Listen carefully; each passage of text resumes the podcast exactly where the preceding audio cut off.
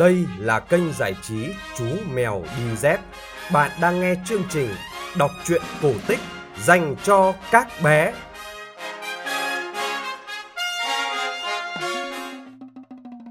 Xin chào các bạn nhỏ. Chúng ta lại gặp nhau trong chương trình kể chuyện cổ tích phát trên kênh giải trí Chú Mèo Đi Dép.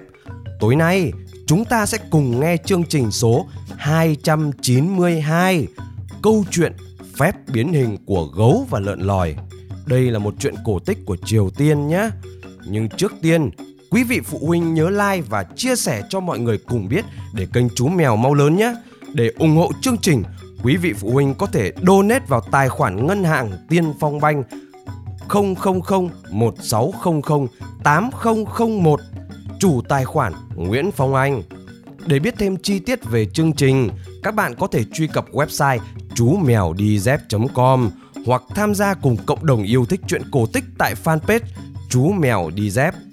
Còn bây giờ, chúng ta sẽ quay lại với chương trình Câu chuyện phép biến hình của gấu và lợn lòi bắt đầu như sau.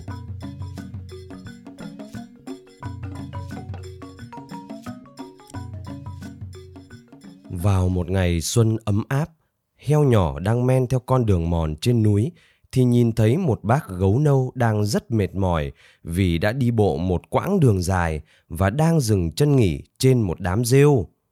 Heo nhỏ hỏi, Chào bác gấu, bác từ đâu đến và sẽ đi đâu ạ? À? Bác gấu đáp, Chào heo nhỏ, bác là gấu ung nam, đến từ miền Bắc xa xôi. Suốt cả cuộc đời, bác đã sống trên những sườn núi Pektuku, núi đầu bạc nhưng gần đây bác đã quyết định đi ngao du. Bác muốn khám phá những vùng đất tuyệt vời nhất của xứ sở phương Đông chúng ta. Con cháu, cháu đến từ đâu? Heo nhỏ đáp. Cháu tên là Chô Đông và cháu đến từ miền Nam, từ miền núi Chili ấy.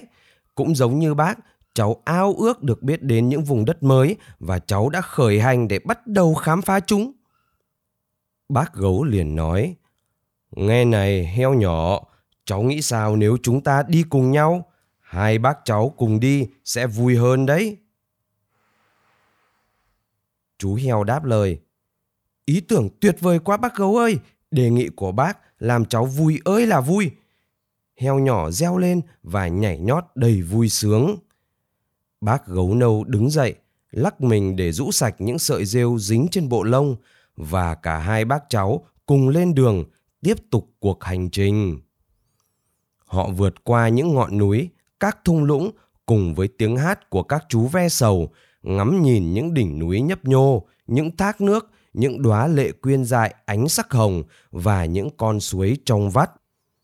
Một ngày nọ, hai bác cháu nhận ra rằng có rất nhiều con người sống dưới thung lũng và heo nhỏ đã rụt rè đề xuất. Nghe này bác gấu ơi, Bác không muốn dạo một vòng quanh ngôi làng kia ư? Cháu mong xiết bao được xem những người ở đấy họ sống như thế nào. Bác gấu trả lời, giọng đầy do dự. Bác cũng nghĩ đến điều đó, nhưng bác không biết họ sẽ tiếp đón chúng ta như thế nào. Liệu họ có sợ rồi tấn công chúng ta không? Bác từng nghe nói rằng loài người có thể sẽ rất tàn ác với loài vật chúng ta đấy. Nhưng cuối cùng hai bác cháu bảo nhau rằng nếu họ giữ thái độ thiện trí thì con người sẽ không làm hại họ. Vậy là họ đã xuống thung lũng và dần tiến gần đến ngôi làng. Khi họ tiến đến gần ngôi làng, những con chó vừa sủa ầm ĩ vừa đuổi theo hai bác cháu. Bác gấu cầu nhau. Nào, chó, mau đi đi và khẽ hua tay về phía một con chó đang gầm gừ. Nhưng khi thấy con gấu to lưng lững cùng con lợn lòi với cặp nanh nhọn hoắt đang tiến lại gần ngôi làng, dân làng phát hãi. Họ cầm liềm, cầm gậy và chuẩn bị tấn công hai bác cháu gấu nâu và heo nhỏ. Gấu nâu và heo nhỏ muốn rút lên núi vì sợ hãi. Heo nhỏ cất tiếng hỏi, liệu họ có dùng súng để giết chúng ta không nhỉ? Bác gấu đáp, con người thật kỳ cục họ không thể hiểu rằng chúng ta không muốn làm hại họ chút nào tiếc thay bác kết luận như vậy sau khi đã nấp vào một bụi cây rậm rạp. Thỏ lại hỏi, nghe này bác gấu, bởi vì bác sinh ra dưới ngọn núi thiêng Pateku, bác hẳn biết thuật biến hình, phải không ạ? À? Bác gấu trả lời vẻ ngạc nhiên. Tất nhiên rồi, như tất cả những loài vật ở chỗ bọn ta thôi. Nhưng tại sao cháu lại hỏi như thế? Heo nhỏ nói với vẻ nghĩ ngợi. Cha cháu cũng có dạy cháu thuật biến hình và một ẩn sĩ thuộc dòng họ bất tử của núi Chili đã giúp cháu hiểu nhiều điều liên quan đến thói quen của con người. Vậy nên cháu nảy ra một ý nhé. Nếu chúng ta biến thành con người, bác cháu ta có thể đến ngôi làng một cách dễ dàng. Gấu nâu gật gù. Đó không phải là một ý tồi đâu đấy. Họ suy nghĩ rất lâu rồi cuối cùng quyết định liều thử vận may. Họ đọc vài câu thần chú và phép màu linh nghiệm. Gấu ung nam biến thành một người đàn ông đứng tuổi, mặc bộ đồ vải sợi gai dầu, loại quần áo mà người ta thường mặc trong vòng 3 năm để tang phụ mẫu. Về phần mình, heo nhỏ Trô Đông biến thành một chàng trai trẻ tuổi rất khôi ngô tuấn tú. Cái mũ rơm vành hẹp tiết lộ cho mọi người biết chàng trai ấy đang trong độ tuổi dựng vợ gả chồng. Chàng trai tự chỉnh lại chiếc mũ của mình cho hơi lệch sang một bên rồi nói Và bây giờ, bác gấu nâu ạ, à, con người sẽ kính trọng bác như một người cỡ tuổi bác. Họ vượt thêm vài ngọn núi, sau đó xuôi xuống thung lũng. Vừa đi, họ không ngừng nhắc nhở nhau. Trước hết, chúng ta cần nhớ là phải nói năng và hành động giống như con người để không ai nghi ngờ gì cả. Nhưng gấu nâu và heo nhỏ không thể cưỡng nổi bản năng loài vật của mình. Trong ngôi làng đầu tiên, vừa nhìn thấy một cái giếng, gấu ung nam đang khát khô cả họng, bèn cúi xuống bên thành giếng để có thể uống trực tiếp nước từ trong giếng. Heo nhỏ vội nói, ấy chết, bác không được làm như vậy. Chúng ta phải đợi đến khi có người đến và múc nước cho chúng ta. Con người chỉ uống nước đựng trong các loại cốc chén ấy. Đúng lúc đó, một thiếu nữ trẻ rất quyến rũ với mái tóc tết dài đang duyên dáng tiến lại gần giếng. Nàng đội trên đầu một cái bình cổ rộng đặt trên vòng dơm bện và cầm trên tay một cái gáo dừa. Gấu ung nam đề nghị với giọng lịch sự. Xin chào cô gái, cô có thể vui lòng cho hai người lữ hành sắp chết khát này một chút nước được không? thiếu nữ vui vẻ dùng gáo, múc một chút nước, rồi đưa cho hai vị khách để họ thỏa cơn khát.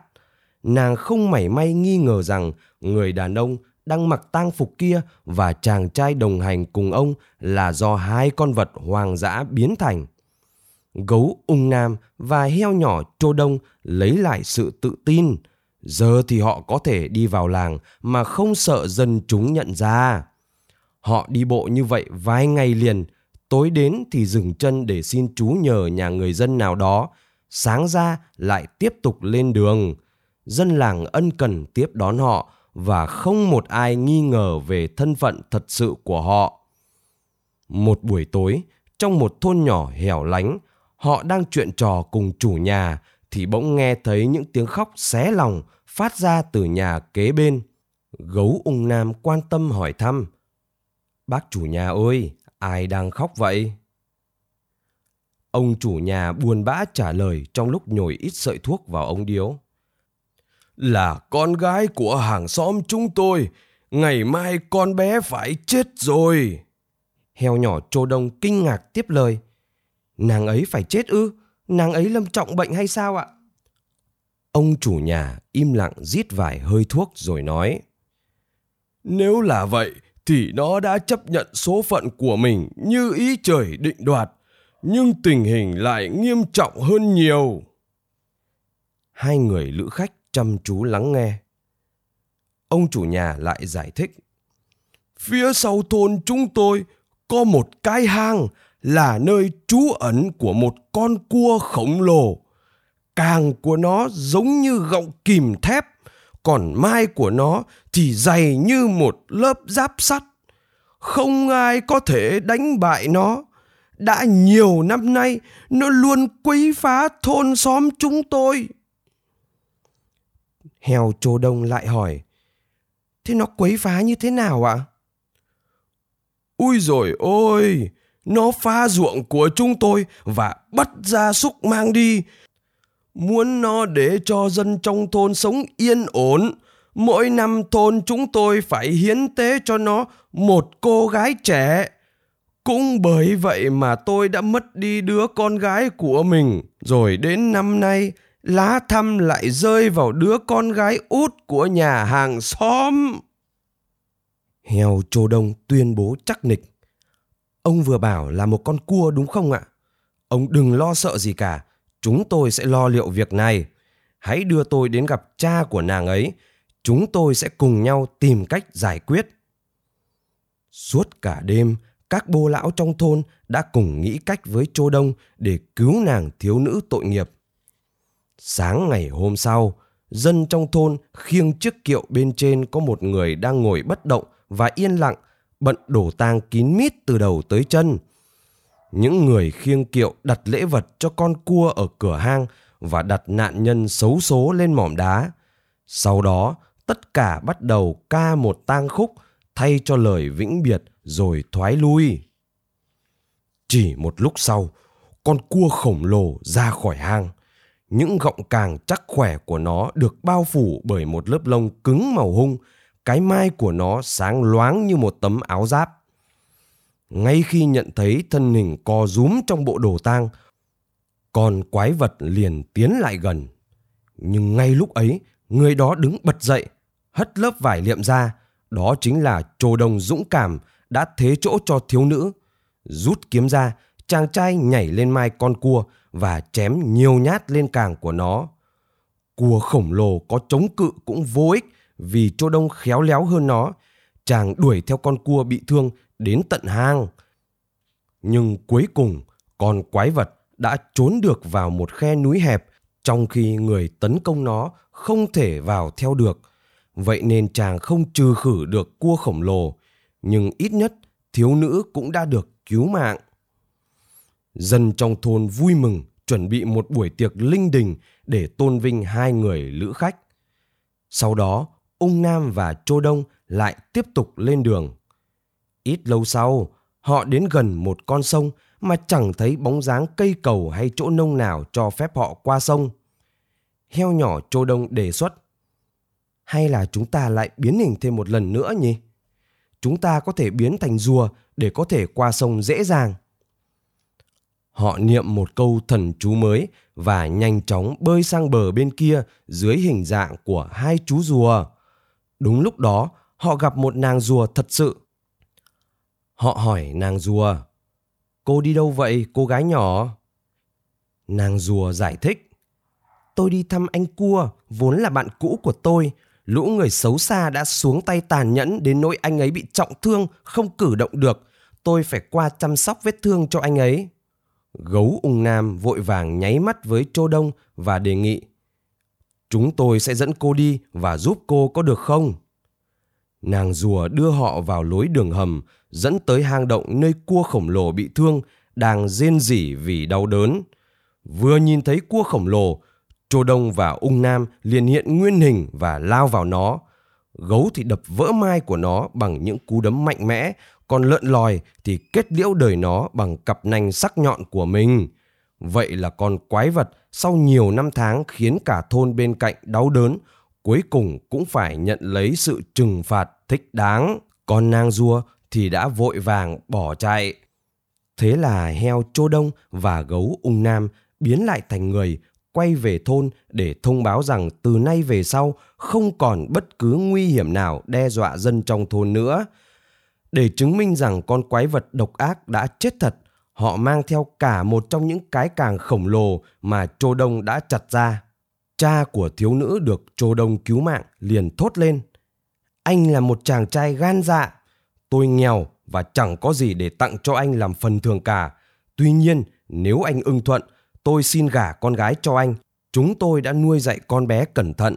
Nó biết nấu nướng và thêu thùa, chắc chắn sẽ là một cô vợ đảm đang, trung thủy.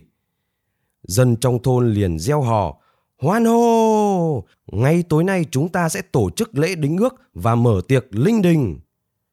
Heo Chô Đông không thể rời mắt khỏi thiếu nữ trẻ đẹp và sẵn sàng chấp nhận lời đề nghị ấy. nhưng gấu ung nam đã thì thầm vào tai chô Đông. Chớ có làm chó điên rồ ấy, đừng quên rằng cậu vốn là một con lợn lòi và cậu không thể lúc nào cũng là người được. Cậu sẽ chỉ mang lại đau buồn cho thiếu nữ ấy thôi. Heo chô Đông buồn rầu hỏi, vậy tôi phải làm gì bây giờ? Gấu ung nam lầu nhầu đáp, sẽ tốt hơn nếu chúng ta nói ra sự thật. Và không đợi người bạn đồng hành đồng ý, gấu ung nam tiến về phía người dân trong thôn tuyên bố. Chúng tôi rất lấy làm hạnh phúc khi giúp đỡ được mọi người và lời đề nghị của các vị khiến chúng tôi vô cùng vinh dự, nhưng chúng tôi không thể chấp nhận. Một bô lão trong thôn liền hỏi, Hỡi nhị vị tráng sĩ, nhị vị đã giúp chúng tôi loại bỏ một con quái vật khủng khiếp và rất xứng đáng được tặng thưởng. Trừ phi là chàng trai trẻ kia không ưng thiếu nữ thôn chúng tôi. Gấu ung nam nhăn nhó giải thích.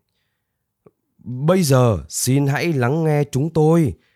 Kể cả khi điều chúng tôi sắp nói ra có thể khiến mọi người thấy khó tin. Sự thực, tôi là một con gấu ở núi Pateku, còn người bạn đồng hành trẻ tuổi của tôi là một con lợn lòi ở núi Chile. Vì tò mò muốn biết cuộc sống của con người như thế nào nên chúng tôi đã biến thành người. Nhưng chúng tôi không thể sống suốt đời như những con người được. Sau đó, gấu ung nam quay sang nói tiếp với cha của thiếu nữ. Chính bởi lý do ấy mà anh bạn gan dạ của tôi không thể cưới cô con gái xinh đẹp của ông được. Những người nông dân lắc đầu thốt lên. Quá là không thể tin nổi. Bấy giờ, gấu ung nam mới mỉm cười tuyên bố. Nếu quý vị muốn chứng minh cho chúng tôi thấy lòng biết ơn của mình, xin hãy mổ một con bê rồi sửa soạn một bữa tiệc đủ để thết đãi một con gấu và một con lợn lòi. Chúng tôi sẽ cho quý vị thấy chúng tôi thực sự là ai. Những người dân trong thôn vui lòng làm theo yêu cầu đó. Rồi sau khi đã chào từ biệt dân trong thôn, Ung Nam và Chô Đông lẩm nhẩm một câu thần chú. Trước sự ngạc nhiên của mọi người, họ lập tức biến thành một con gấu nâu và một con lợn lòi con với những chiếc nanh nhọn hoắt. Hai con vật bắt đầu ngấu nghiến ngon lành những món ăn đã được chuẩn bị, sau đó nghiêng mình lần cuối trước người dân vẫn đang sừng sốt và lại lên đường đi về phía núi. Cho đến ngày nay, các bô lão trong thôn vẫn kể lại cho cháu chắt của họ chuyện bác gấu ung nam tốt bụng và chú lợn lòi trô đông gan dạ đã trở thành bạn bè của họ như thế nào, cũng như đã giúp họ trừ khử con cua khổng lồ ra sao.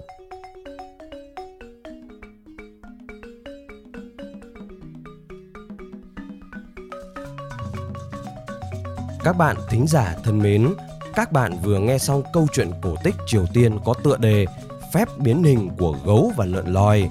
Chuyện được phát trên kênh giải trí Chú Mèo Đi Dép. Kênh giải trí Chú Mèo Đi Dép đã có mặt trên Spotify, Apple Podcast và Google Podcast. Quý vị phụ huynh nhớ like và chia sẻ cho mọi người cùng biết để kênh Chú Mèo mau lớn nhé. Chúng ta sẽ gặp lại nhau trong chương trình kể chuyện lần sau. Còn bây giờ, xin chào và chúc bé ngủ ngon.